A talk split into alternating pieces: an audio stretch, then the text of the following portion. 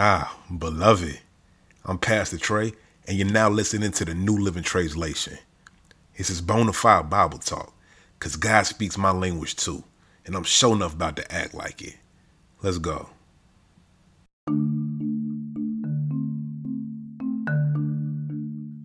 I ain't never gonna lie to you on this podcast. So much as I can help it, I'm gonna keep it real with you at every turn. Now, every now and then, my perspective might change over time. There may be some things that I say that a year or two from now I don't fully agree with anymore. And that's because I'm a human who's dedicated to growing at all times. But I ain't gonna lie to you. Like, I'm not gonna say something that I outright know I do not believe or know is untrue. So here we go. Full transparency. There are times when I question why I am a Christian. Like I don't all the way get the point of this faith sometimes. I don't understand the purpose of this walk I've committed myself to sometimes. And sometimes I'll be like, man, am I a bad Christian? Because Jesus said, if you put your hands to the plow and look back, you're not worthy of the kingdom. I'm like, am I, am I looking back? What's going on, Trey? But I gotta let somebody know about the refuge that I find within the pages of Scripture. Now, I should be 100% clear here. I'm reading from the Hebrew Scriptures today. This is not from a Christian perspective, but the Hebrew Scriptures form a large part of the foundation from which what is now known and accepted as the Christian faith emerges. So I don't think I'm out of pocket here when I say this.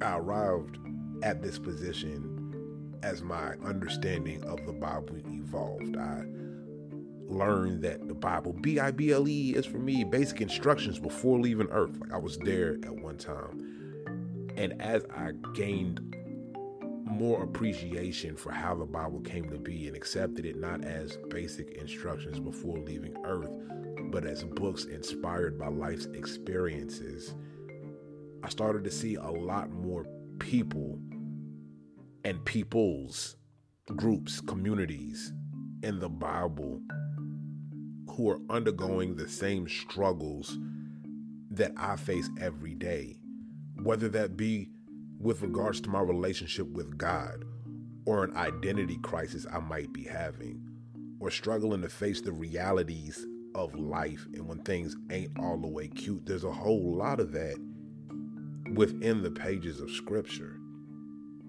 And there's safety in acknowledging that, even when it gets messy, even when, okay, so I am from the black church tradition, and I'm talking about hooting, hollering, black church. Good old celebration at the end of the sermon where it doesn't matter what scripture they pick. We probably gonna end up at Calvary at some point along the way. Not some point at the end. Like it's gonna happen.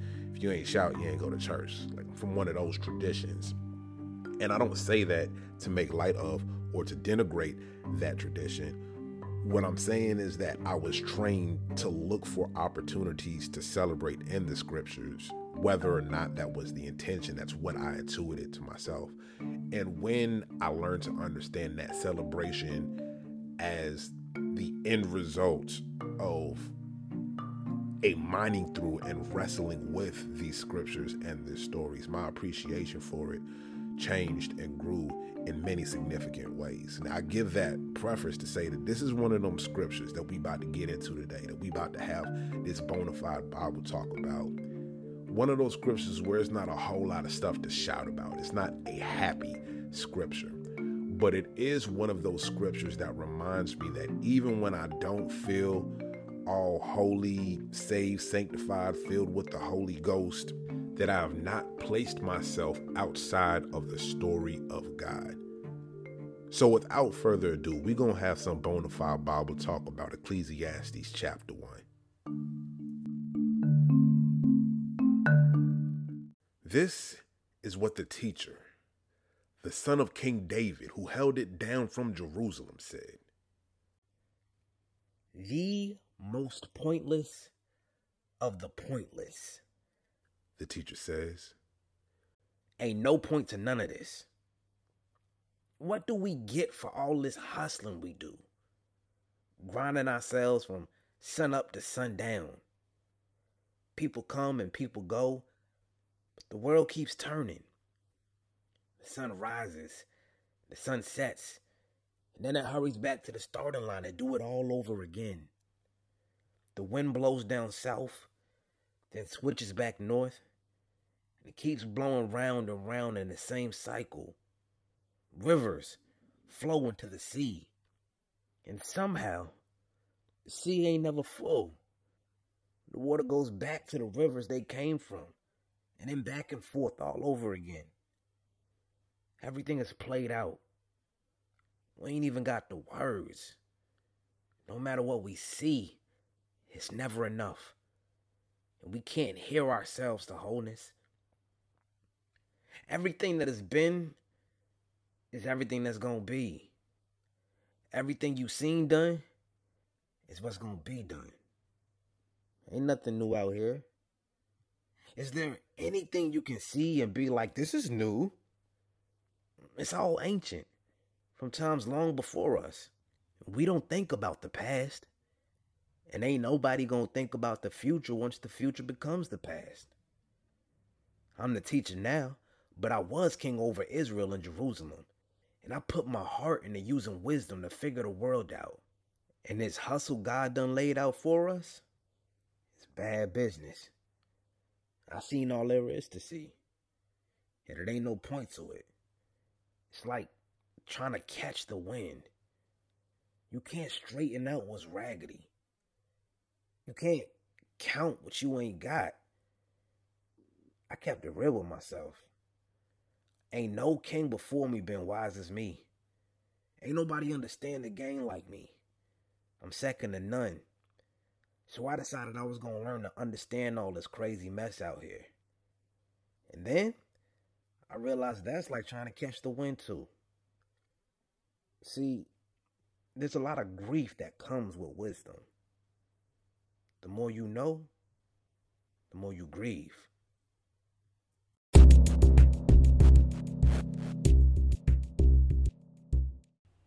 There you have it. In this introductory chapter of Ecclesiastes, we meet this teacher, one who's presented to us as a king of Israel who ruled from Jerusalem, but doesn't talk too much about his political life. No, he talks about his quest for knowledge and understanding and breaking down the world and how it works. And it doesn't paint a very good picture. It's not hopeful. In fact, it's quite the opposite. It's, this is meaningless.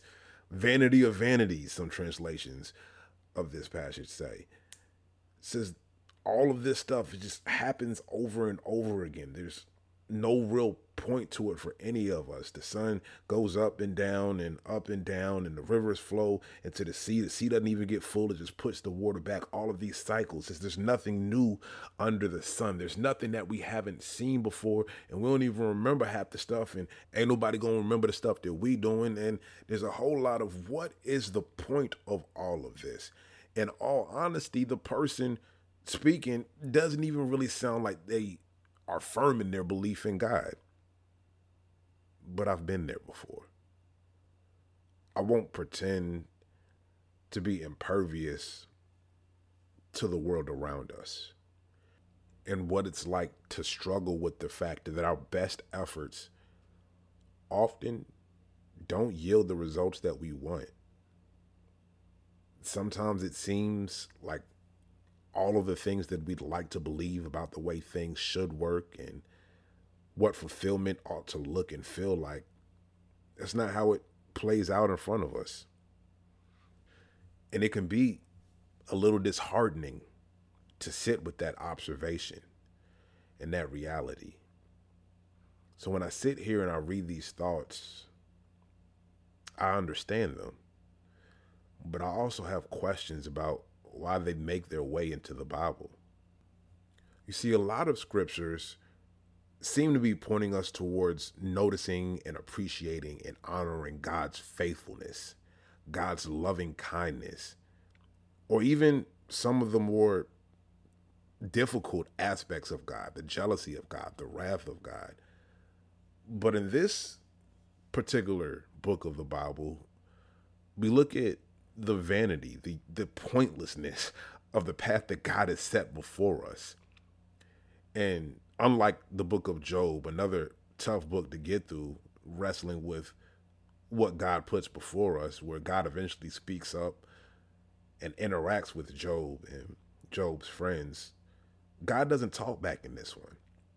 It's just somebody sitting there like, there's no point to any of this. I've, I've seen how all of this plays out. Yet and still, he never really disavows God. What he does say is that wisdom comes with a burden. That as our eyes are opened, the reality of the world that we live in can weigh heavily on your heart sometimes. And so, beloved of God, I'd like to extend an invitation for you to give your grief a seat at the table. Because if ages and ages ago, these communities saw fit to give this book, calling everything that we know about life pointless, a place in the sacred canon, the very least we can do is quit pretending like everything is sunshine and roses and be honest about the fact that sometimes we struggle with these lives that God gave us. And that's okay. It doesn't necessarily mean that we're wavering in faith. Sometimes it means that we're growing in wisdom because there's a lot of grief that comes with wisdom. And so I want to encourage you to try to get through this particular grief the only way we know how, and that's together. Let me pray with you.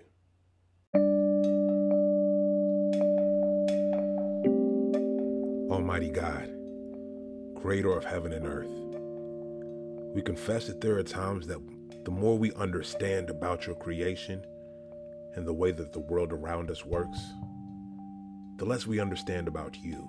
And sometimes that's a frustrating experience. There's a level of grief that comes with putting our best foot forward only to see nothing happen. No changes coming down the pipeline. The cycle repeating itself over and over again. And worst of all, you seem to be silent through so much of it. We sit with our thoughts echoing in the vastness of the world around us, trying to make sense of it. And when we put the pieces together, we don't always like the picture. So, in this very moment, we beg of you, God, whose very name is love, that you would give us the capacity to enjoy these lives that you've given us. Help us to recognize joy as an act of resistance. Help us to practice contentment as an act of faith. Make a practice of renewing our minds that we might not see the rhythms of life around us as your absence, but your very presence, working among us to maintain the sacred pulse of your creation. And in that very way, God, we ask that you might be near us both now and forevermore. And when we find ourselves overcome by life's strong currents, we ask that you might keep us afloat in the buoyancy of community. And as your love has been made apparent through creation since the beginning of time, we ask that you might help us stay aware of your very image imprinted in the people that you've put around us. And in this way, we can pursue wisdom, even if it means we have to endure a little grief. Let it be so. In Jesus' name we pray. Amen.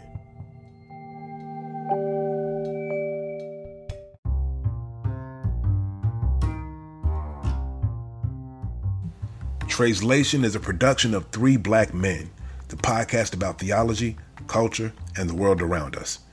You can follow us on Twitter at Three Black Men. That's the number three, not spelled out, Black Men. You can find me on all social media platforms at Pastor Trey05. That's Pastor Trey05. Don't send me no Facebook request though. Like I don't be over there. That's the bad place. This work has been made possible by a community of folks who've chosen to show their support through generosity. You can join us at patreon.com slash three black men. Spell three out that time though. Patreon.com slash three black men. There you can find even more original content from Sam, Rob, and yours truly. Make sure you subscribe to, rate, and review the New Living Translation and Three Black Men wherever you get your podcast. And remember, real recognize real. Don't get caught looking unfamiliar.